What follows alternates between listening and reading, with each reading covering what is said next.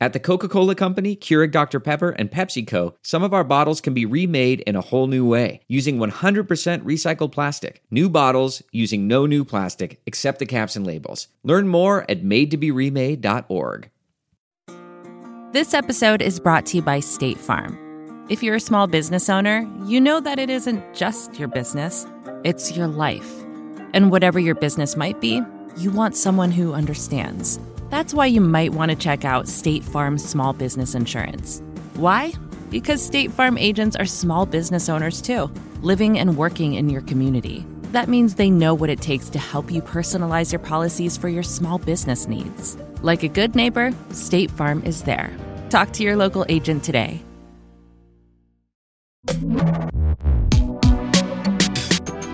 Hi, everyone. This is Pivot from New York Magazine and the Vox Media Podcast Network. I'm Kara Swisher. And Yes. this past week was arguably the worst day of my or worst week of my life. But the good news is it's Why? only the worst week of my life so far. Wh- why? far. Why the worst? No, no, no. Because Alex it, it borrowed wasn't. your belt? Is that the, your big issue? Okay, first off, let's talk about that. I literally leave town and you're like the teenager. I come back early from my weekend in Barbados and the dog is pregnant and the garage is on fire. No. You're literally No. It's like leaving a teenager. No. I see first You off, hold on. One bell. Hold on. Oh, Hold on. what? Oh no, What? no, no, no. What? Hold on. I see a picture of you and George Hahn making out. No, we weren't making And then I like look at the back and I see pictures that I recognize. I'm like, they're making out in my podcast studio in my apartment. No, no. I heard you guys ran into each other. We Literally did. like We did. accidentally ran into each We other did. in my house. We did. That is what exactly what happened. And then I see a picture of you and your son with my elevator door open. I don't understand why the elevator door is open Uh, we were off. leaving. And two, we were leaving. and then I look at your son and I zoom in and I'm like, I recognize that belt. I'm like, he's getting dressed in my closet now. no, the belt. Which, by the way, I don't mind. No, the belt I was don't in mind. the guest bathroom, and he said, "I need a belt." And I go, "Oh, That there's one in this closet here." It was in the guest bathroom eh, closet. Anyway, um, so we were just borrowed your belt. It was there. I didn't know it was yours. I thought it was a guest's belt. It, we did not. We don't go into your inner sanctum. Trust me, we don't go. Anyways, yeah, I did show that to um, them actually. So no, but uh, it's it's. I just want to say, Roger McNamee and George Hahn both reached out to me after the last podcast, and they're like, "Are you okay?" And I'm like, "I'm never really okay, but I'm not any yeah, less okay than usual." Sad. Sad emoji. well- you had a lot of well, sad that's emoji. okay. Yeah, I I, know. it's good to I agree, but they were concerned. They're your I'm fine with friends. They want to make sure you're okay. It was very nice of them. You know, That it's really nice important that that you understand you have friends, and that's what's important. I have a lot of good friends. I'm very blessed that way. Also, Alex climbed up your wall. That was another thing he did. Did you notice? Oh, the the Yeah, climbing wall yeah. in the kids' room. That's just for show. That's just for that's just a flex around me pretending to care about my kids and I'm rich at the same time. It's like owning a Tesla. well, Alex did it. I sent you the pictures, didn't didn't I send you the he, pictures? he sent me pictures of him climbing the wall. yeah, I did. I'll send them to you again. Anyway, It we would had a look like someone beating up wallpaper. We had a lovely time, Shay Scott. And I have to say, around the corner, there's an amazing place called Blank. I think it's called Blank Coffee. And I had honey rose latte and looked at all the interesting people of Soho. And I had a lovely time. I love No, your it's a neighborhood. it's a wonderful neighborhood. Your yeah. neighborhood's It's, great. my street is the most Instagram street in the world. Supposedly, It's really quite lovely. Streets. It's a light. It's a. There was a big party at uh, the restaurant up the street uh, for uh, Tribeca Film Festival. That was going on. It is very exciting. Yeah, but it was nice. Anyways, everybody, I'm not fine, but I'm no less not fine than anyone else. And I appreciate you reaching out. I've gotten emails from strangers See, saying, I'm a little worried about you. And Can I'm I- like, well, okay, thank you, but don't don't worry they too should much. worry about. it. Can I just say, I was stopped on the street so much this week. It's crazy. Joggers stop. really? Everybody stops to say hello and how's Scott. Just so you know. You know what I do when people What? stop? What? I ask them and they, I say, Do you want to take a picture? And they always stop and they go, Can we? Can we? And I'm like, Sure. Sure. Why You're not? offering up the selfies. You're very nice. Anyway, people really like our show. I'm really amazed how much I'm stopped in the street and people jogging stop, which is interesting. Someone actually, I was riding one of those Lime bikes and I was Mhm. riding back uh, to pick up the golden child at school. And a person drives up next to me and goes, almost hits me and goes, I love you.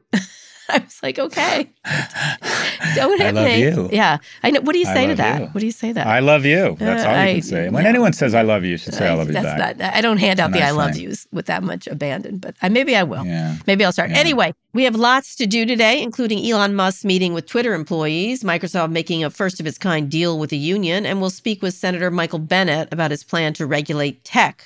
Uh, but first, Netflix definitely learned the lessons of Squid Game, and that lesson is more Squid Game, more games. The streaming giant will launch a reality series based on the hit show. I heard Scott Mhm. Galloway's going to star. Um, 450. That would be interesting. Who would win, you or me? Me, obviously. Oh, I I don't think You'd be dead I, right I- away, right? Yeah, I- that'd be that'd be. Oh, let me go this way. The good news is the bad news is I would lose. The good news is it would be over quick. Yeah. Yeah. I'd be like, hey, let's make an alliance, and you'd be like, there's your alliance, bitch. Now where's your belt? That's true. Let's hang him. Let's hang him with his belt Right, that we found in the guest bathroom. That is correct. 456 contestants will compete for a payout of $4.56 million. Uh, Netflix says it's the largest lump sum cash prize in TV history. I'm a little worried about this. I hope they're not going to hunt people. I, you know what I mean? I don't, I feel not good about this. I don't know. What do you think? Feels very network. So uh, I'm especially seeing the world right now as the glass half empty. But let me just say, I fucking hate this, and I think Netflix is a case of a company that is, if it's not careful, when you're in a state, it's one thing to be agile and be open to change. I think a basis or a religion for a company should be its brand and some basic elements of the brand. And Netflix, to a certain extent, you know, you don't touch the product, you consume it, and it really is a sort of a what I'll call a intangible product because there's so many near uh, substitutes, whether it's Hulu, whether it's uh, Disney Plus. So the brand or the intangible of the brand in streaming is still incredibly important. I think Disney Plus. Uh, I'm Disney Plus is now where HBO was for me, and that is I will try almost any new big series on Disney Plus. Oh, interesting. There's a lot on there. Ms. Marvel is the one I'm excited about. Well, they do a great job, Yeah. I think the core. I think I think Netflix, quote unquote, CMO brand manager. I don't know who's in charge, is really taking some what I'd call uh, irrational risks. The first is, I think one of the core attributes of Netflix, core value proposition central to its brand promise, is no advertising. Okay. And the fact that they're thinking about going to advertising, I just think is I think it's it smart. doesn't make any sense. I think me. it does. But go ahead. Keep going. Uh, and two, the other thing about Netflix is they're willing to spend a lot of money to create a level of aspirational, high quality program that differentiates itself from, for example, TikTok or even some of the other uh, programming. They they do an outstanding job. I think there's probably more creative talent trying to circle around in terms of just gross tonnage. Um, Netflix's ecosystem because of the $17 billion budget and in the incredible culture they've created. When they go to this fucking Kardashian like uh, fear factor stuff, to me, it's Oh. absolutely contrary to their brand. Really? Because they've been having like Tinder Swindler. You don't watch it. There's also some great shows Oh, coming that up. shit's great. Yeah, I know. That, Tinder's Tinder Swindler, the woman from Ozarks, I forget her name. And those production values is a different universe than Bob from Columbus, Ohio, trying to figure out if he can if he can get somebody to make out with him uh, in Central Park for fifty eight dollars and advancing to the next round. I just find I hate that shit. I understand, I'm but there's a biased not, against there's a stuff. lot of big shows coming up that are really exciting. Not not beyond Stranger Things. There was one the other day, and I'm blanking on what it was, but it was a pretty big. Looks like they've spent a lot of money. It looks beautiful. It looks must see TV kind of thing. Um, I I don't know. I think they can experiment around these things. I'm it's fine. By the way, Stranger Things, my kids watch it. I can't watch it. It's too scary. I'm like, give these poor kids a break. They every season there's a new scarier monster coming for them and always killing one of their friends and one of their friends' parents. It's a really weird show. Well, you know, I tell you, Alex, while he was using your belt, talked about it a great deal. Um, Hmm. He Stranger Things? Yes, he was talking about he was t- he's trying to tell me something about myself, comparing it to a Stranger Things thing, and I didn't get the reference because I don't watch Stranger Things. So Mhm. I- I just I just feel like that's it's fine for them to experiment. I don't think it's a problem. Um, there's they, they have a lot of really cool stuff coming. I just I feel like they have a ton of cool stuff coming, and that's okay. Um, I think they have to try stuff because if they don't, they're they're kind of screwed. And if they keep ahead, they're a little more risky than other people. And of course, if it becomes an enormous hit, which I suspect it is, um, they will be considered geniuses, right? So And there's a lot coming up. There's a lot coming up, a lot of shows they're working on, uh, some of which are high level and some of which aren't. So we'll see. Uh, I, I, don't know. I think people, uh, I was talking to some Hollywood people, I think people are putting them down too much too quickly. You know, it's gone the other direction. That's my feeling. Yeah, but that's, that's, I think we're there's overlap here, and that is I don't think there's anything wrong with Netflix. It can't be fixed with what's right with it, and that is it's got fantastic programming. It's ad free. That filter that goes up, those antennae, where I'm like, I don't want to hear someone pitching me on a reverse mortgage or telling me I have opioid induced constipation or I need to drive a South Korean car or drink light beer. And uh, I just want uninterrupted storytelling, and that's what Netflix does. I think this is a. I'd like to meet the head of branding there or I don't even know. I, I just know. I think their strategy is off kilter here. I don't. I, I think they're panicking. Well, two things that are coming. For example, right now the J Lo documentary, which is called Halftime, is doing it. It's the most, the largest thing in the world. It's really. I love Jennifer Lopez, so it was fine. Mm-hmm. The other one is Matilda the musical is coming to Netflix, which has Emma mm-hmm. Thompson mm-hmm. and that very famous looks fantastic. I'm just saying they have there's a lot of yeah, creativity. great work. Great creativity great there. Um, speaking of uh, Squid Games, how about zero sum games of life or death? There are more revelations for the January 6th committee. Newly surfaced surveillance footage appears to show Republican Representative Barry Loudermilk, what name is this, leading visitors on a tour of the Capitol office buildings just a day before the insurrection after having denied it. Um, in the footage, Loudermilk's guests are seen photographing stairwells, hallways, and security checkpoints, hardly big tourist attractions, as the committee has said. Louderback denies any wrongdoing, but one group that's not appearing in the hearings, uh, social media platforms also, by the way, also denying any wrongdoing. While the committee has subpoenaed tech companies, including Meta, Alphabet, Twitter, and Reddit, none of the hearings so far is focused on the role of social media. I don't think it will.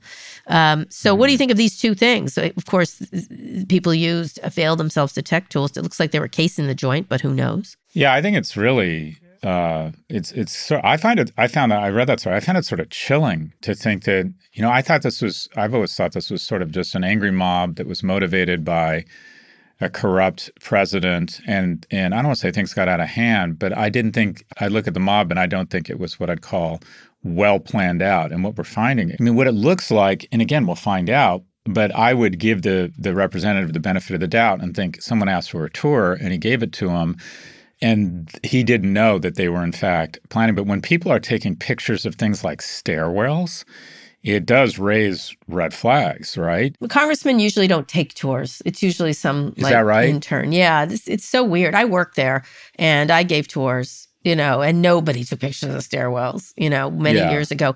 They they were in weird places. They were not in the places that you would go, like the statuary hall or the crypt or something like that. It was odd. I found it odd, the pictures they were taking. Uh, usually, you can sort of get a sense for someone's guilt or lack thereof based on how they respond to accusations. What is rep- how has Representative Loudermilk responded? This guy first he said it didn't happen, then he said okay maybe it happened, and then it went on and on and on. And he's he's like nothing to see here is his new thing. Oh yeah, I was there, nothing to see here. So he keeps changing his story. That's a little problematic. Um, nonetheless, uh, I, the guy he, she was he, he was taking is problematic, and it's not clear established whether he was in the Capitol at the time of the attack or whether he just likes to scream shitty things about our nation's leaders. I'm not sure. Yeah. So, look, we should uh, give everyone involved due process. It's disturbing, the allegations, and the Department of Justice, or the FBI, I should say, should find out what happened and then report their findings. The second thing you talked about, and that is big tech not being part of these hearings, I actually think that's the right move uh, because it creates a sideshow. And I do think that um, big tech, uh, you know, another data point in the line that is the um, unfettered, reckless behavior that comes as a function of monopoly behavior and them thinking they can just kind of do anything and not have to show any sort of real regard for the Commonwealth. I think that should be a separate hearing, maybe under the auspices of, you know, how monopoly power creates bad actors. But in terms of this hearing, we need to, uh, I think it makes sense for the committee to keep the viewers and the public focused on what happened on January 6th that day. What was the president's involvement? What were different members of Congress' involvement? How organized was it?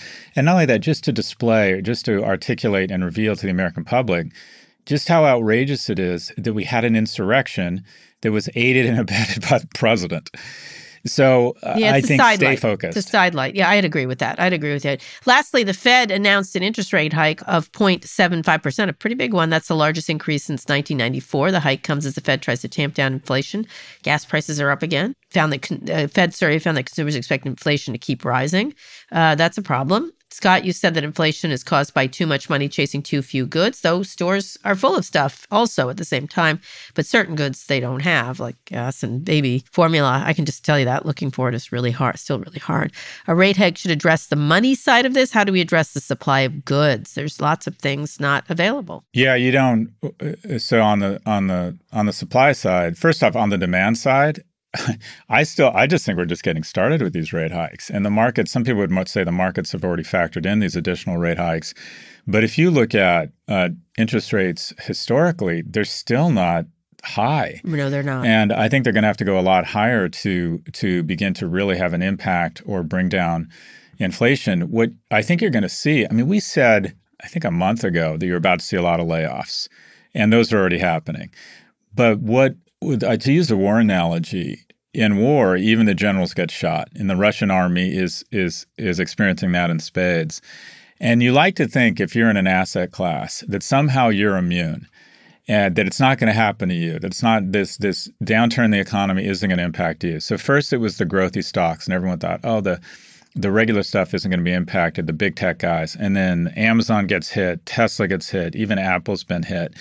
Crypto, everyone was for a hot minute was like, oh, well, this is the future. Crypto has, oh my gosh, has that taken uh, a tumble? And I, I think we're going to see in almost every, I think the next shoe to drop in terms of an asset class is the run up in real estate has been unprecedented. It is already flattened. In the matter of 30 days, it's gone from going up to flat being flat. Not And I think it's gonna everywhere. Not everywhere. it is a market by market issue, but I, uh, with interest or with mortgage rates going from the 30 year going from 3% to almost, it'll probably blow through 6%. I don't see how there isn't a chill that comes over that comes over real estate and in certain certain markets and certain price points it doesn't start to have a serious a serious decline because the interest rates here could go up substantially from here. Inflation is still well ahead of where interest rates are. The thing that's so shocking, I was at uh, this out this really wonderful conference called the Zero One Hundred Conference, which is all about supply chain and the leaders. I love that you go to a supply chain conference just for fun. But go ahead. uh, so, Kara, if you look at the 70s and 80s, uh, shareholder value and CEOs were largely the don- domain of finance executives. They were conglomerating and deconglomerating. Then, if you look at the 90s and the aughts, for a hot minute, people from my class, brand strategy, were in charge, and the CMO of Intel became the CEO. And now the world and shareholder value is all about supply chain if you really want to move the share the, the needle, it's all about how do I figure out the different components of my supply chain and add value and show innovation throughout the supply chain. Anyways, I was at this supply chain conference 0100 and what's interesting is I would have thought that the increase in prices would figure out a way to motivate people to become a lot more agile and figure out a way to find products from different places and producers would be running 24 hours a day to try and meet the excess demand. And what most people have said is that it's actually gotten worse. And this one supply chain guy, the chief operating officer of actually SC Johnson, a really thoughtful guy, pointed, we were in Miami offshore, and he said, See those two cargo ships? He said, Tomorrow morning they'll still be there. And he said, A year ago, they would have disappeared and been unloading in the port of Miami. But because of uh, labor, because of all kinds of um, um, um, un- unanticipated flow of ships. When a ship stops offshore, there's a good chance it's just going to park there be, uh, uh, for a long time. So everything is kind of rippled back. And it's not getting any better. Um, so the the Fed, Jerome Powell can focus on the demand side and get people to stop spending as much when their credit card bills go up, when their mortgage rate goes up, when their car payment goes up. But there's not a hell of a lot I think we can do in the short term around the supply side. There, I don't know about demand. I'll tell you, one of the things, uh, every company I go, every like uh, retailer, they're like, we'd like to do more business. We can't hire people, like a coffee shop, et cetera, et cetera. It, it, every, I've, every day, we're only open these hours because we can't get workers, and and there's demand, there's demand, there's demand. So I went to the On Running store Yeah. on Lafayette in New York, just up the road from where your Yeah. brother steals my clothing. My I'm son. sorry, your son. Um, By the way, he doesn't look like your brother. He looks like uh, he looks like a different species. He that is. picture of him standing next to you is hilarious. he looks like there's a good chance if you ask him to do his homework, he might get pissed off and eat you. He just you guys do look like a different species. Yeah, we I think do. it's just I'm hilarious. teeny. I'm a and by the way, that's Megan's biological kid, That is right? correct, yes. He looks like Megan. Yeah, he does. He does. Megan's tall, but I'm little. I don't know. I don't know if you saw my picture with Vice President Kamala Harris, but she is also. I did see that. I see you didn't mention it. We I won't go did into see it. We that. won't go A lot of pantsuits rolling around that picture. Lot of pantsuits. She's. I Um, like her very much. Anyway. Yeah. Sorry. Uh, back to, but she's tall. Harris. Everyone's like, "You're still short compared to her." I said she was wearing heels, and she's not untall. She's not tall, tall like Alex, but nonetheless. Is uh, Vice President is Mad- Madame Vice President uh, Harris a tall woman?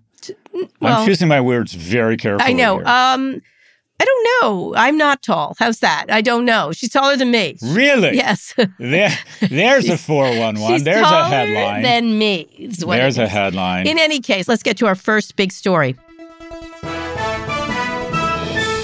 And again, it is Elon. Twitter employees got some FaceTime with the man who's playing monkey with their company. On Thursday, Elon Musk took questions from Twitter employees at a company all hands. He was asked about free speech, remote work, and more in his answers. And he said that uh, people who are, quote, exceptional at their jobs can work remotely, but he stressed a preference for in person work. He was evasive on the question of layoffs, saying the company needs to, quote, get healthy and pointing out that costs exceed revenue, and that was a problem. Musk also said he wanted to be involved in the product side of the company.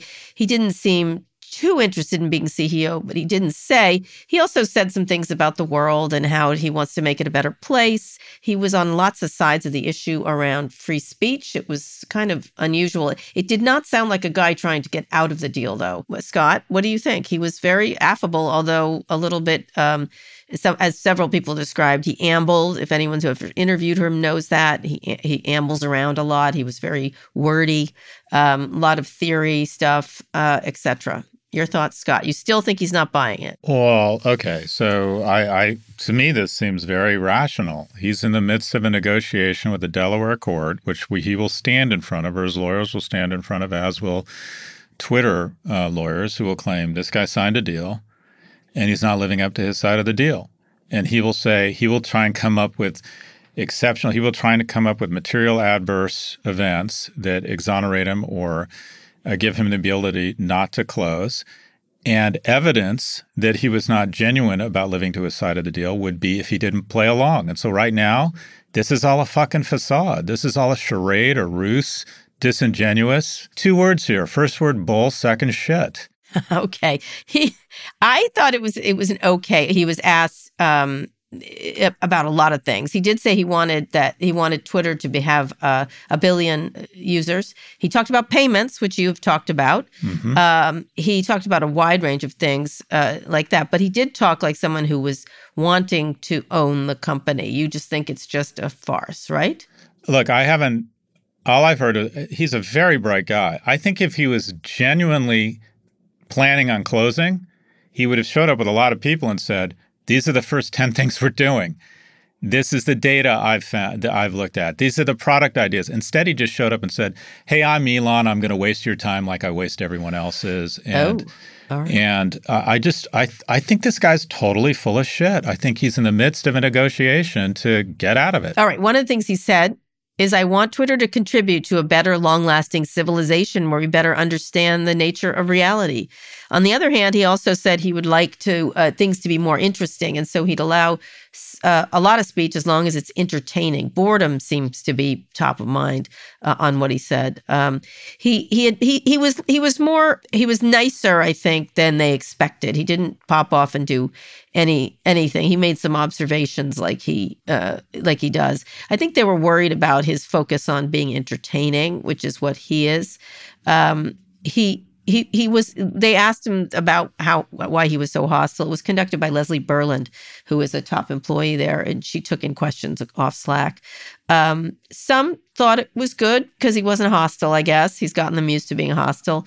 One of the things he said if you drink each time he answered a question you'd be painfully sober at the end of this. He took a, a long time to do that. He was late and stuff like that. So I don't know. Um, he did say they ex- he expects people to listen to them. I thought the payments thing was interesting. He gave generalized things.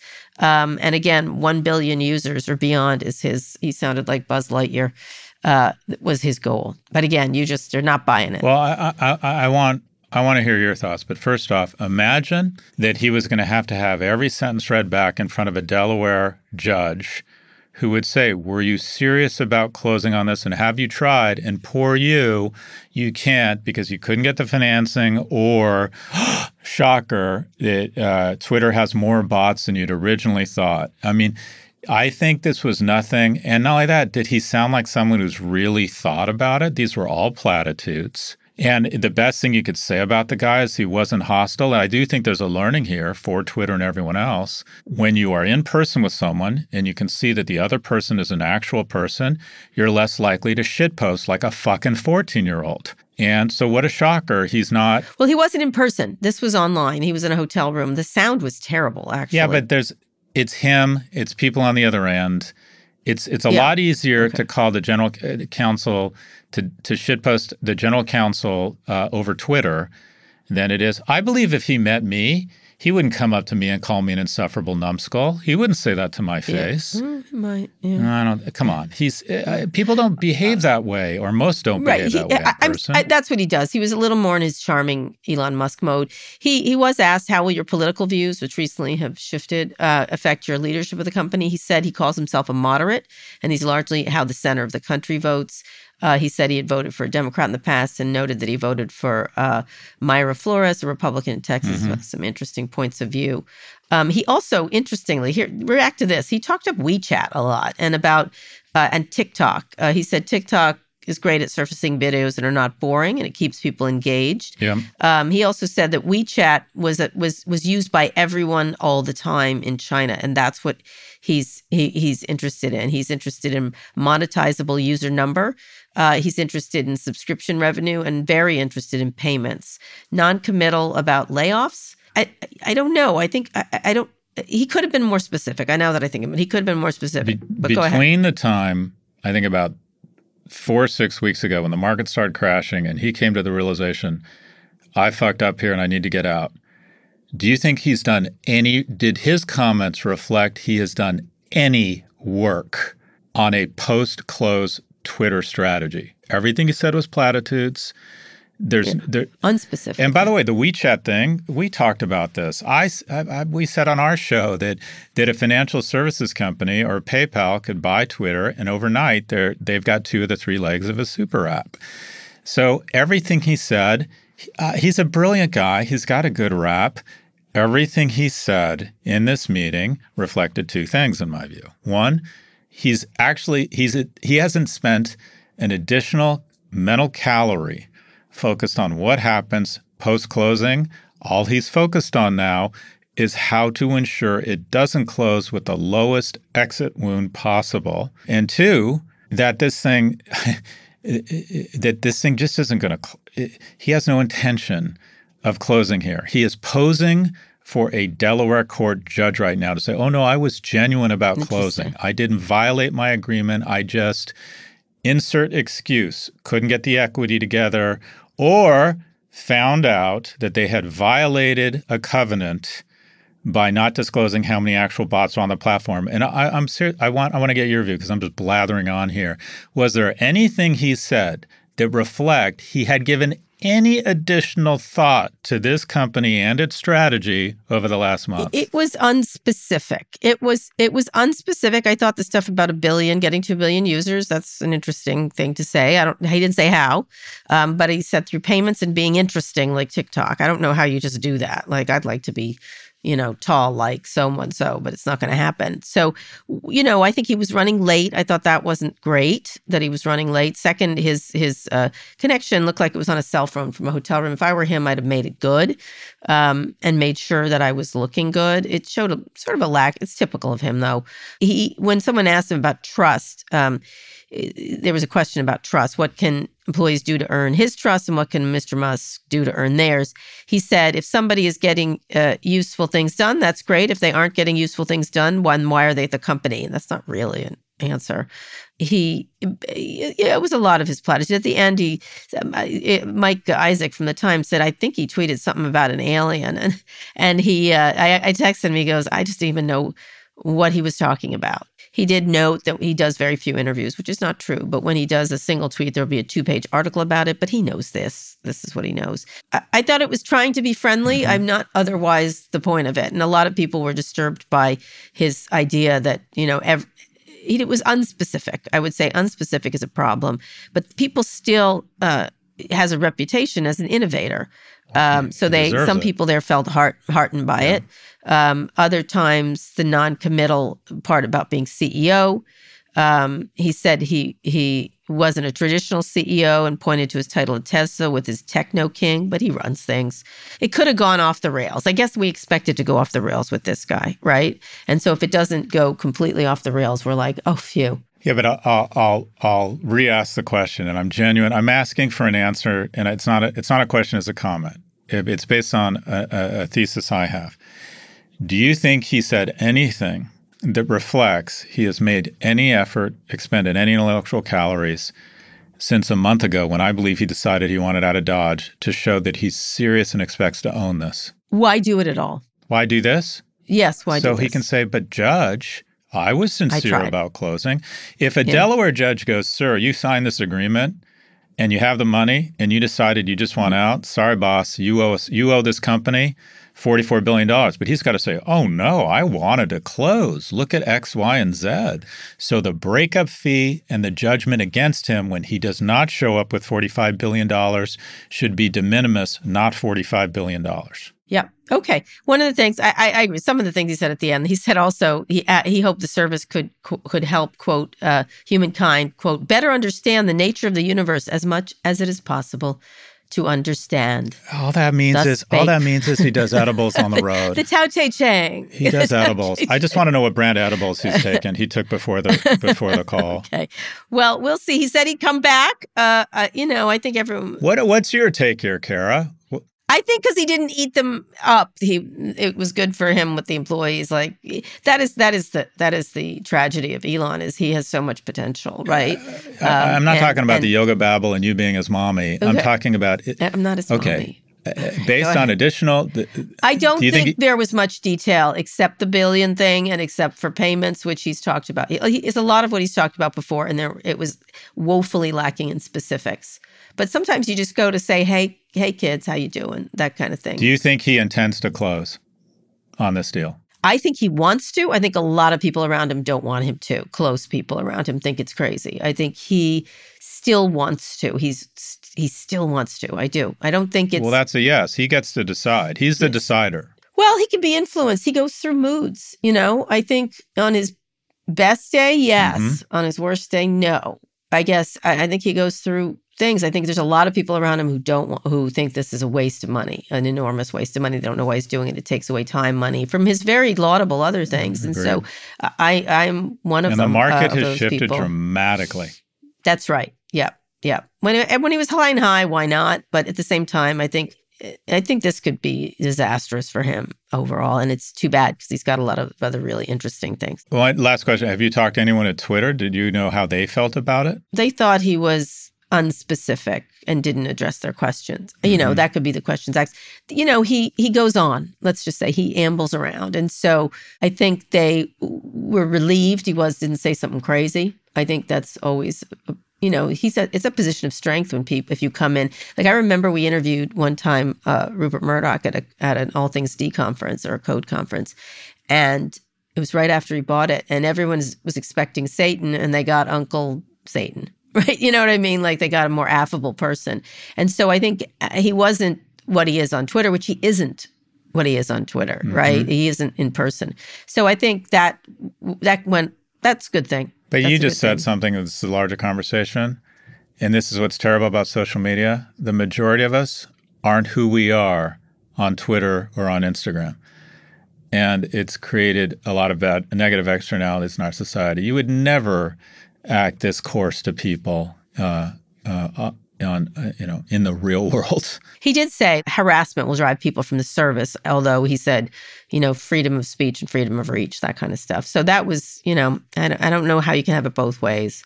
But he didn't want, he didn't think if people are harassed and uncomfortable, they should be on Twitter. I think he was saying is why isn't this more fun? Mm-hmm. This should be more fun. Like that's the kind of thing. And then leaving out the parts that make it very hard to make it fun. Um, and so that that I think was naive. I think literally the minute before he got on this call, he was on a call talking about China closing down or China, which is responsible for half his revenue or profits. Yeah, he's very And then the minute he was off the call, he's like, okay, how do I?" I think he's literally like, eh, eh, this has become priority uh, X for him. Um, and I don't, I didn't see any, I didn't hear any evidence that this has shifted up one iota. Well, we'll see. One last thing he said: the standard is uh, about about how content should be moderated. He said the standard is more than not offending people. The standard should be that they should be entertained, should be more fun. That is, you know, I can see him saying that and thinking that. So you can shit post as long as people think it's funny. Anyway, I'm. Yeah. Why am I even going here? Yeah. Why do I even All go right, here? okay. Why do I even go here, Kara? Uh, I said the media was negative about him. You know, all right, whatever.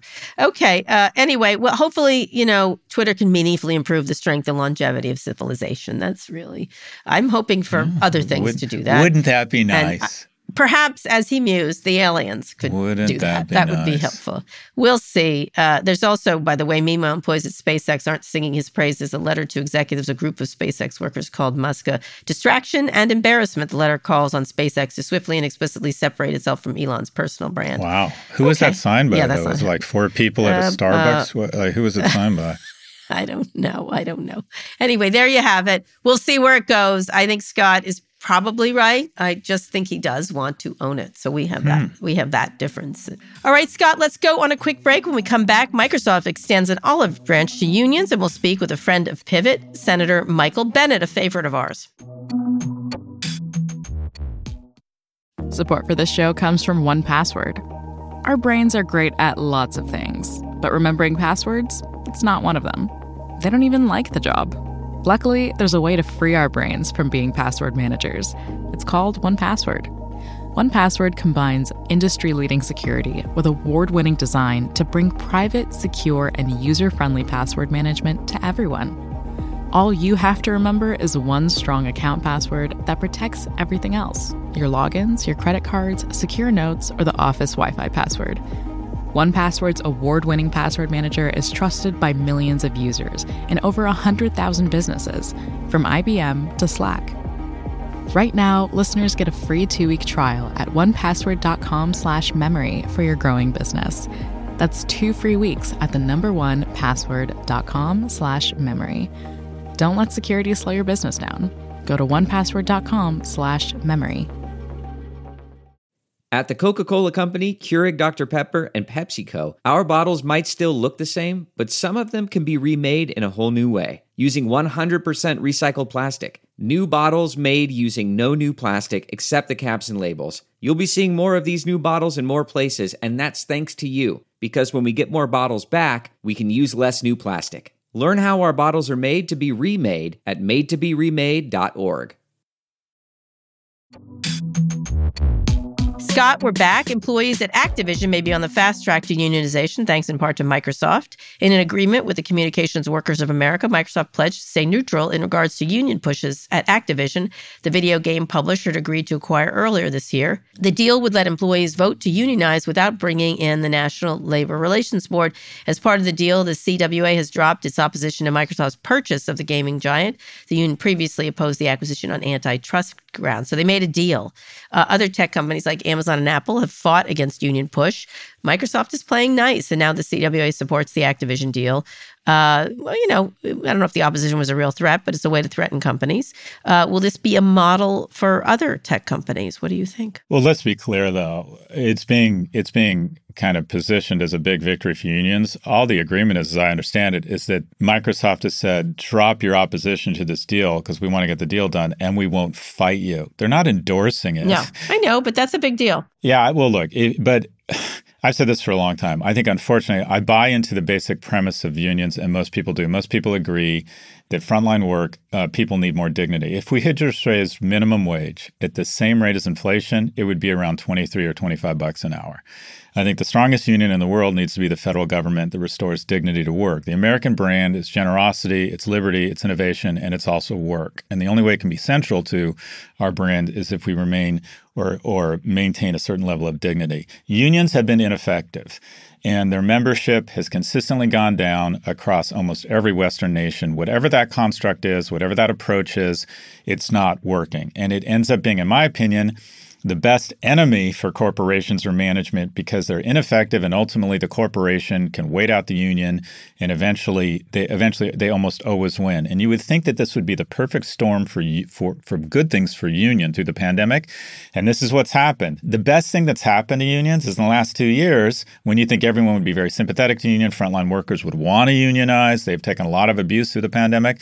And the best unions can do is hold it flat. And you know what it's going to do? It's going to resume its decline again. Well well, I think it's a question of, you know, there's a lot of union stuff around the media companies, everything else. And I'm sort of on the outside because I'm not in a union. Um, but one of the things that I find is when I talk to people that are in unions is, is they have kind of a, what have you done for me lately? What am I paying for this for? And it's sort of a chicken and egg because if they don't have enough people, they can't pressure management in any way. And so they have to somehow show union members why they matter, right? Why they're why what's the benefit from being an active union member? And I think that's hard, as we've discussed with many people. Um, and and then there's opposition from the companies. Uh, not everyone's so welcoming of unions. A complaint from Starbucks employee claims that company told workers that unionizing could jeopardize their gender affirming healthcare coverage. Starbucks denies making any threat. The Amazon held 25 mandatory anti union meetings every day in the weeks leading up to the vote in Staten Island. I, you know, depending on how they behave here, they're allowed to resist it. Just a question of how they resist it and how they make workers feel. You know, they're going to fight these things. Obviously, this is, you know. But but what what I think has happened slowly but surely, fairly or unfairly, and let me let me couch all of this again, and that is anyone who shows up to work deserves to make a living wage. And that is not the case right now. And I think the federal government needs to step in. What I think has happened with voters, generally speaking, is that in play. Uh, I'll give an example. California, which has uh, should have a larger tax base than anyone in the world, any state in the union, because it continues to attract innovators. It has it's it's the most beautiful. If California were a country, it'd be the most beautiful country in the world. Anyways, I'm a big fan of California. It's hard not to be. Unions and special interest groups have made it very hard to govern and have also made taxes what a lot of people believe is unnaturally high. And the states that are not union friendly, to be to be fair, are seen as better value and better run than states where unions have, uh, in a lot of people's view, have overrun government. So I don't think voters are very sympathetic to unions because they're seen as over time. Uh, creating a lower standard of living for all citizens in that state because they end up paying higher taxes and having a state that is difficult to govern. And whether that's fair or not, I think that's perception that the 88% of people who are not in unions hold. So, what do they do? Uh, we keep talking about this over and over again. What do they I, do? I, I, what about the uh, pushback uh, from the Amazons, the Apples, the Starbucks? Well, I, uh, here's it's like saying, what does broadcast television or the yellow pages do? I mean, I just don't I don't think the union construct is a construct that is long for this world. And unfortunately, I think it would be better if if I'm just pissed off. I think unions give people the perception that frontline workers have effective representation and they don't. And it is outrageous that the Nasdaq has quadrupled even in the face of this decline, that CEO pay is up 300% and worker frontline worker wages for minimum wage, the majority of whom don't have a union, has exploded from $7.25 to 7.25. So the solution being government raising the minimum wage. Part of the problem with the unions is it's like these these uh, trying to find leadership in Afghanistan. There's so many warring factions. The unions aren't coordinated. They don't like each other. And what you need is we need one union called the U.S. government, and it needs to represent people and ensure they have dignity of work. We have OSHA, that's very powerful. We have child labor laws, those are very powerful and effective. We need nationwide federal mandated minimum wage. You know, and, and some states are doing this. Washington is doing this. California is doing this. I think they're showing extraordinary leadership. That is much more effective than these battles set up between one union trying to unionize one store at Starbucks. I just don't think long term that's an effective solution for our frontline workers. Well, that's going to take a long time. That's not going to happen. You know that. You realize that, correct? I mean, it's just not. A uh, minimum wage? N- no, it's just not going to happen. It's not going to happen. Increasing minimum wage? Yeah. I don't think. So. Oh. I disagree. When? We've, How? we've increased it before. Yeah. Why can't we increase it now? Um, because it, when was It before? used to be three dollars when I was right? working. It was three. I get that, when but when was it before? Is what I'm saying. Is like you have a situation where it doesn't seem to be. Look, uh, so many people. I've been talk, talking to a lot of people, and these been a lot of events, and there's a lot of political people, and they just literally don't think anything can pass. There's the way Congress is Yeah. is dysfunctional that this kind of stuff can't pass. So I think they're they're people rethinking what unions are are, are uh, how do you organize? I think when they're effective, they're very effective. And th- what I get sort of bent around the axle about is that it's always in this obstreperous way. Either the man is screwing you, or the unions are screwing, you know, or, or unions are corrupt. So where is the actual cooperation between workers and and management? That I, don't know. Maybe I'm just being naive, but it seems like Well, it's uh, a lot of people would say it's that labor is mostly a function of supply and demand, and I think that works for the middle class and upper income information workers. It doesn't work for workers on the front lines. If if you just let things go to their natural level, there are a lot Which of people who are really desperate. Where unions are growing in information workers. That's the place it's growing. It is. There weren't, weren't uh, the, the unions in media were not as powerful as they are now. I think. It's flat. Union membership is Okay. flat in the era where they should be killing it. And uh, I, think I'm- Congress is dysfunctional.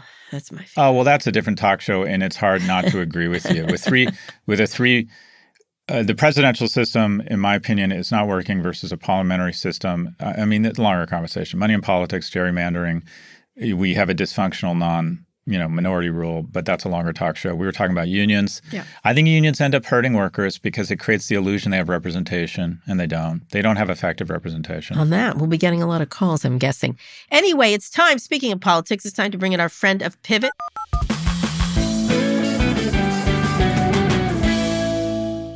Senator Michael Bennet represents Colorado in the U.S. Senate.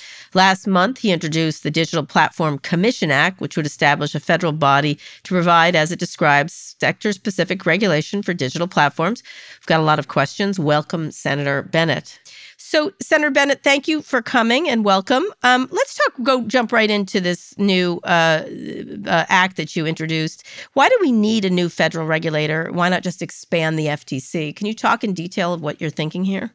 Yeah, I don't think we have the expertise in the existing agencies to be able to regulate these digital platforms. We're going to be totally outrun by them. And, and I think it's completely appropriate for us to form a new agency with the expertise to do it uh, along the lines of, you know, the FCC or the FTC. Mhm. And then remove that power from the FTC? Because it's sort of one of the things a lot of the tech people say to me is the reason a lot of this hasn't been passed is because this alphabet of different agencies, you know, don't don't know which one to grab. You know, who who's regulating who, kind of thing. It's always right. I think that's always an issue. And what I expect, if we ever do get this passed, and I hope I won't be dead before we get it done, uh, there's going to be shared responsibility here with the FTC, with the DOJ. And I think that's good, not bad. But I, I don't think that suggests that we shouldn't have an independent agency with the expertise to be able to do this. And is there any controversy? Because the, the Homeland Security, when they had the with the Misinformation Bureau, of course, that's been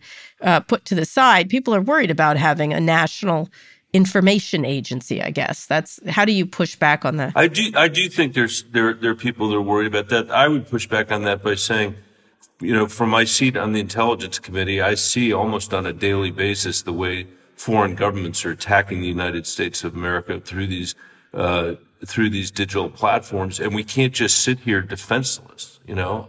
I see every single day the effects in my state on teenage kids, especially teenage girls, of the way they're interacting to, you know, with these platforms. So I think there are probably a lot of reasons why, you know, people would worry about a new federal agency. I'm, I myself think it would be a good idea to start moving some of these agencies out of Washington, D.C. And we're just going to have to have that discussion. We're going to have to have that argument. But I think failure is not an option here because Congress is never going to be able to regulate this stuff properly.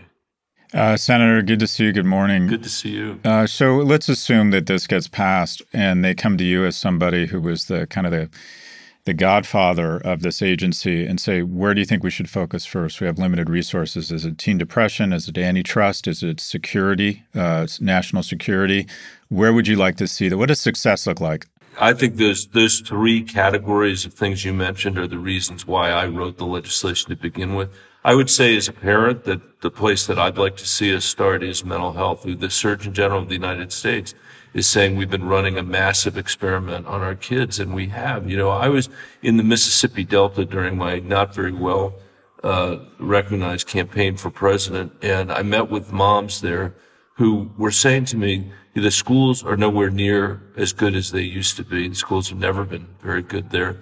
And our kids are spending all of their time addicted to these, to these uh, platforms, you know, and that's happening while people in Silicon Valley are sending their kids to camp so they can read books and get away from digital stuff. So what, I just saw some statistics this morning that said that 40% of the kids in Colorado say they're depressed, you know, as a result of COVID and as a result of these social media platforms. So that's probably where I would start as a parent. And I think, I think it's very hard for the, for these digital platforms to say that some regulation around this set of issues is not you know needed. So you, you, you Congress, you know, one of the things is you just said Congress can't pat, can't regulate this industry. It grills tech executives frequently. You've been in hearings. I've watched every hearing, um, and there's no way no legislation. There's two bills that might pass this year, maybe three. Um, tell us, talk to us why that's the case. Why is it so? Why has it been so hard to regulate tech? Europe is doing it. New Zealand is doing it. Canada is doing it. Well, so that's first of all, Kara, incredibly important. I think that we should not be the standard taker here. We should be, the United States should be leading in terms of setting standards. And we're not today because Europe is able to do what they're doing and China is able to force their way into all these conversations. And that's another reason why we ought to set an agency up like this. I think it's a reflection of the, the profound dysfunctionality of our democracy. You know, we have, we are in rough, rough shape. And, uh, and you add on to that the, you know, the, the role of special interests in, in Congress and, you know, are the fact that everybody's 150 years old here and, and doesn't, isn't necessarily familiar with how these digital platforms work. That's a tough combination. And a lot of those hearings you're talking about are ones where I think the tech executives have sort of outrun the Congress. I think it'll be harder for them to outrun an agency like this. So, profound dysfunctionality. What one or two things do you think would most immediately address that? If you were to say, all right, voters, this is what we need to do to make Congress and our government more functional. I mean, I, I would say I would say two things. One, uh, create a system of voting in this country that looks like Colorado's system of voting. We have the second highest voter participation rate in the country, and the reason is that we've got a robust set of mail-in ballots. We've got ballot boxes. You know, Denver's got like 50 ballot boxes. Houston, which is much larger, has one drop box. And so in a system of early voting, it works. Republicans in Colorado would not want this system to get taken away. So that's one thing I would do. But by far, a more important thing is we've got to create an economy in this country that when it grows, it actually grows for everybody, not just the top 10%. The last 50 years of an economy where 90% of the American people haven't seen wage increases, where we've seen no economic mobility. That is that we will, this democracy will not survive another 50 years like that. And I think it's very fortunate that there's beginning to emerge a consensus, I think, in the United States that says that all the promises that we made about what would happen when Beijing joined the WTO and what would, the way the country would liberalize as a result, for example, of you know, of, uh, of social media and the internet all turns out not to be true. And that gives us an opportunity to say, okay, how do we create an economy that's not just about privileging people that want to make stuff as cheaply as possible in China, but is about our, our supply chains and about our national security, about our kids' mental health and our and our family's well-being. So, so when you're going to create a, a, stand up a whole new agency again, controversial, uh, nonetheless. That, as I said, the Department of Homeland Security had to kill its disinformation board. Uh, one of the things that pulls into it is this free speech idea, which is very noisy. Actually, it's a lot of speech um, about free speech and about censorship. I think one of the things I was talking to uh, some prominent officials, I'm like, stop talking about free speech. Talk about privacy. Talk about data. Talk about well-being. Talk about anything else but that. How do you remove it from that? Because it's such a good uh, political thing to be screaming that you're censored. When you, I'm thinking of Senator Hawley. He never shuts up Right. So let me first of all agree with everything that you just said about the kinds of things that we should be focused on and we should be talking about. I go back again to the teenage mental health issue. That's not a First Amendment issue. That's an issue of, you know, my kid standing there with the, you know, the, with the avatars of, of other teenage kids that are all at a party that she's not at, you know, which is happening to kids all over the country day after day after day. But I also would say I don't, I'm a huge supporter, obviously, of the First Amendment, and I believe strongly in it. I don't think that the government should be telling people how to um, do their content moderation, but we should know what they're doing to do content moderation. We should understand what they're doing, just like we should understand, you know, how these algorithms addict children and other people in our society. And the social media companies themselves say that their their research shows that majorities of kids are being addicted by the algorithms that they've flung in front of them.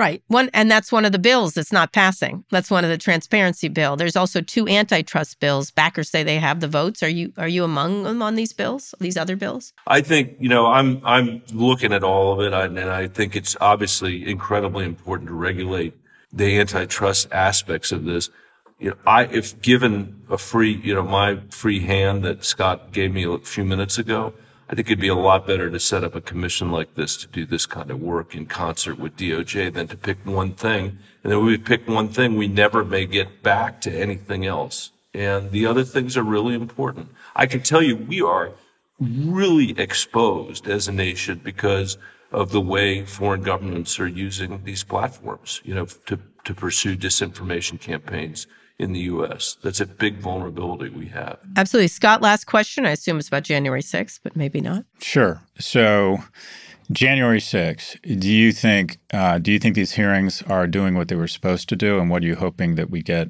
uh, out of these hearings? I'm glad that the hearings are being held because I think it's really important to um, to make a historical record of what happened, and it may turn out that people are surprised by what they learn about the number of times Donald Trump was told that the election hadn't been stolen uh, uh, when he was telling the American people it was stolen. People may may may may see the fraud for what it is when he raised, I think it was two hundred and fifty million dollars on the on the on the you know on the on the lie that he was telling the American people. I don't think this is going to break through today with inflation and with energy prices and with everything that people are worrying about on the daily on a daily basis. But that's not a reason not to do this. I think the long-term accountability here is going to be important to our country, and this is just one of a number of really, you know, profound headwinds that we're facing as a country. The income inequality that I mentioned earlier, the lack of economic mobility our broken immigration system, climate change, the inability of us to educate our children. I mean, this is a long, long list of things that we need to address. And the fact that we had a president, I think in part because of that massive income inequality, who was the closest thing we've had to a tyrant in this country, somebody who didn't believe in the rule of law, somebody who didn't believe in democracy. You know, it's important to get the facts out for that reason so we don't repeat that. All right, Senator Bennet, thank you so much, and we'll be watching for where this legislation goes. Uh, really Thanks appreciate it. Me. Thanks. Thank you, Senator. Thanks for your good work. Thanks, guys. Good to, Good see, to you. see you. Well, Scott, we're going to take a quick break. He is a smart guy. He really should be president. he didn't do I- very well. well, you I were a big backer of his. I agree with you. I hosted fundraisers for him, uh, and I like to be upfront and transparent. Um, I don't think I don't think President Biden is going to is going to run again, and uh, you know I like to be transparent about my support. I'm going to support uh, Senators Klobuchar and Bennet. And here's the problem: they're both incredibly thoughtful, good people. They'd be great presidents, but the problem is neither of them are very good at Twitter. well, although interestingly, Elon said he was going to start a super center super PAC, super center something. Oh, yay! or, or he's going to. problem solved. I'm just saying. problem solved. Uh, these are centrists that are that uh, have a hard time getting heard in this noisy, noisy political environment. But Yeah, but nonetheless, I- I've see how gotten smart he is. Me too. He's he's in, yeah, he's incredibly smart, and I've gotten to know him over the last few years. He's a really good man. He's very focused on. He doesn't pose for the cameras. No. He's willing to give credit to other people. All the things that probably means he will never be president. Yes, he also speaks in full sentences. That's a problem. Yeah. Anyway, he's so thoughtful. I really, I what a what a I, I worry about someone like him leaving politics. That's what I worry about when I was oh, thinking, At some that. point, he will. That's Yeah, right. I mean, like, this I've had is enough. someone. Had enough. That's Uh, this is someone who's, uh, you know, every day is offered the opportunity to be chairman of some big private equity firm, and and instead he tries to, you know, fight for the middle class and just common sense legislation, and it's literally like banging your head against the Yep, wall. Yep, agreed. Anyway, all right, Scott, one more quick break. We'll be back for wins and fails. Support for this show comes from Atlassian. Atlassian software like Jira, Confluence, and Loom help power global collaboration for all teams so they can accomplish everything that's impossible alone. Because individually we're great, but together we're so much better. That's why millions of teams around the world, including 75% of the Fortune 500, trust Atlassian software for everything from space exploration and green energy to delivering pizzas and podcasts. Whether you're a team of two, 200, or 2 million, or whether your team is around the corner or on another continent altogether, Atlassian software is built to help keep you all on the same page from start to finish. That way, every one of your teams, from engineering and IT to marketing, HR, and legal, can stay connected and move together as one towards shared company wide goals. Learn how to unleash the potential of your team at Atlassian.com. That's A T L A S S I A N.com. Atlassian. This episode is brought to you by Shopify. Forget the frustration of picking commerce platforms when you switch your business to Shopify, the global commerce platform that supercharges your selling wherever you sell. With Shopify, you'll harness the same intuitive features, trusted apps, and powerful analytics used by the world's leading brands. Sign up today for your $1 per month trial period at shopify.com slash tech, all lowercase. That's shopify.com slash tech. Okay, Scott, what are your wins and fails? Uh, well, my win is I have friends that even though we're fifty something, you know, males who aren't in touch with our emotions, I had two friends, George Hahn and Roger McNamee, both reach out after our last podcast and say, "Are you all right?" I thought that was really nice, and I said, "Yeah, I'm fine." Um, but I I don't think that just 10, 20 years ago, men our age were inclined to reach out to each other and say something along the lines of "Are you all right?" So thank you to Roger and George, and I think that's I think it's a good thing that people are in touch with their emotions, and no one ever no one ever doesn't feel closer to someone else when they reach out and say, "How are you doing?" Uh, so that's my win. Is just is just men actually expressing their emotions. Um, uh, my fail, and I'm curious to get your take on this. And I've been I've been reticent to talk about it because I know I'll get some pushback, and some of it might be warranted. So I've done a lot of work with the Estee Lauder Company, um, and it's a great organization. The Lauder family are are really good people. They're civic minded. They continue to produce generations of thoughtful leaders. Uh, the, you know, the original uh, matriarch is just this inspiring woman, one of the great entrepreneurs of the 20th century. Uh, Fabrizio Freda is one of the great CEOs. Um, John Dempsey, who I don't know well, I've done some work with him, but I don't know him well. Uh, basically, uh, has been kind of the one, the creative force of the company, and it took MAC Cosmetics from a tiny acquisition and blew it up to a multi-billion dollar brand. He's kind of a first ballot Hall of Fame beauty executive. And he retweeted a really stupid tweet, a cartoon that was offensive and it was wrong. It was a mistake. He should have known better. And quite frankly, they unceremoniously fired him. And they made this very bold statement that we have to be sensitive to community. And I think that was a fail. I think that if you're going to be a civic minded corporation and be thoughtful and sensitive, that also goes for your employees. And I think you give someone the benefit of the doubt and you don't look at one frame of the movie, you look at the other 34 millimeters a second. And if you look at all of the frames of John Dempsey's career, he was one of the first executives to put transgender and gay He was. Leaders. The Times story was very interesting because most of the people who supported him were people of color, uh, people he had brought up and brought into programs. It was an interesting uh, story. I would agree. I have to say, Well, when Ricky. Martin felt- came out as gay, and people forget, just not that long ago, it was a lot harder.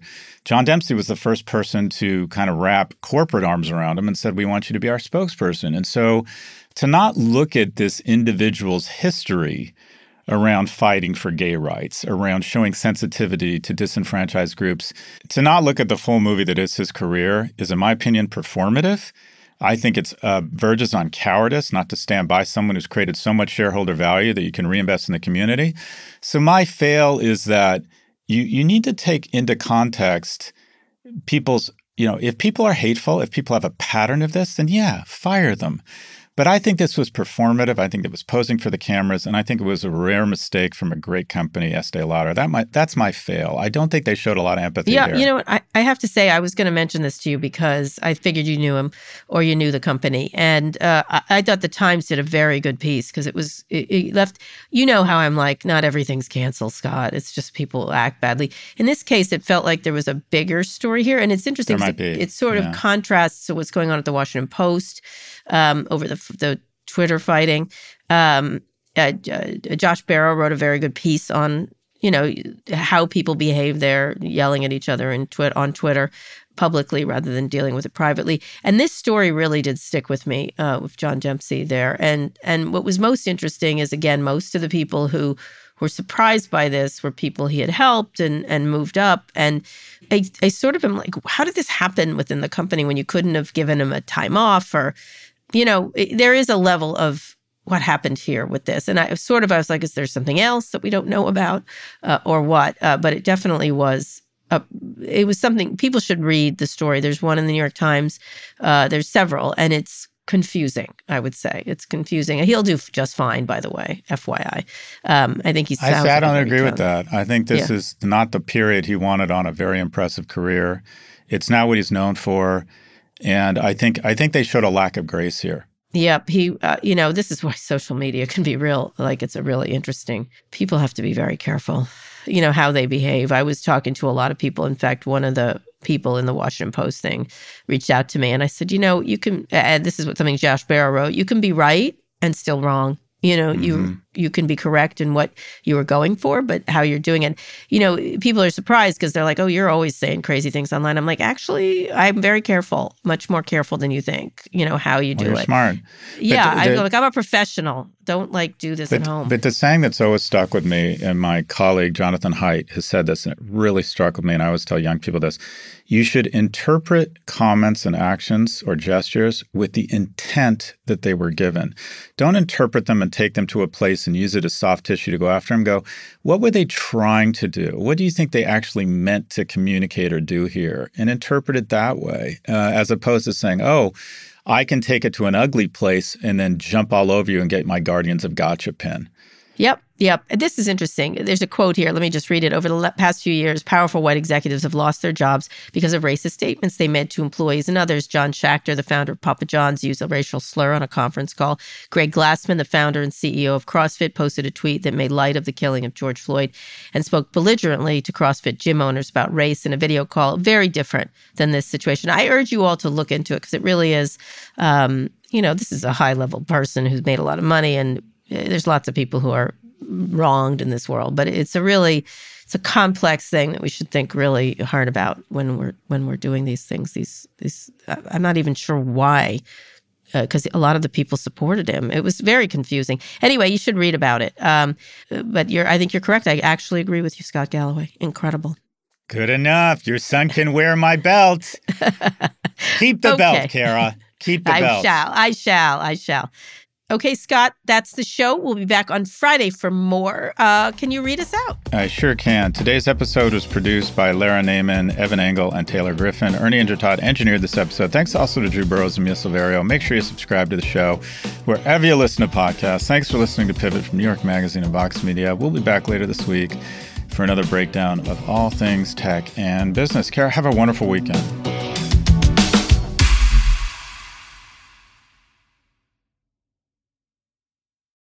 At the Coca Cola Company, Keurig Dr. Pepper, and PepsiCo, some of our bottles can be remade in a whole new way using 100% recycled plastic. New bottles using no new plastic except the caps and labels. Learn more at madetoberemade.org.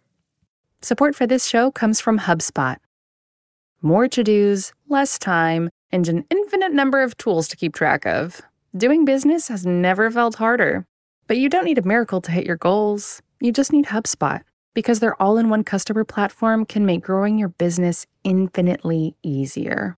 Imagine this high quality leads, fast closing deals, wildly happy customers, and more benchmark breaking quarters. It's not a miracle, it's HubSpot. Visit HubSpot.com to get started today.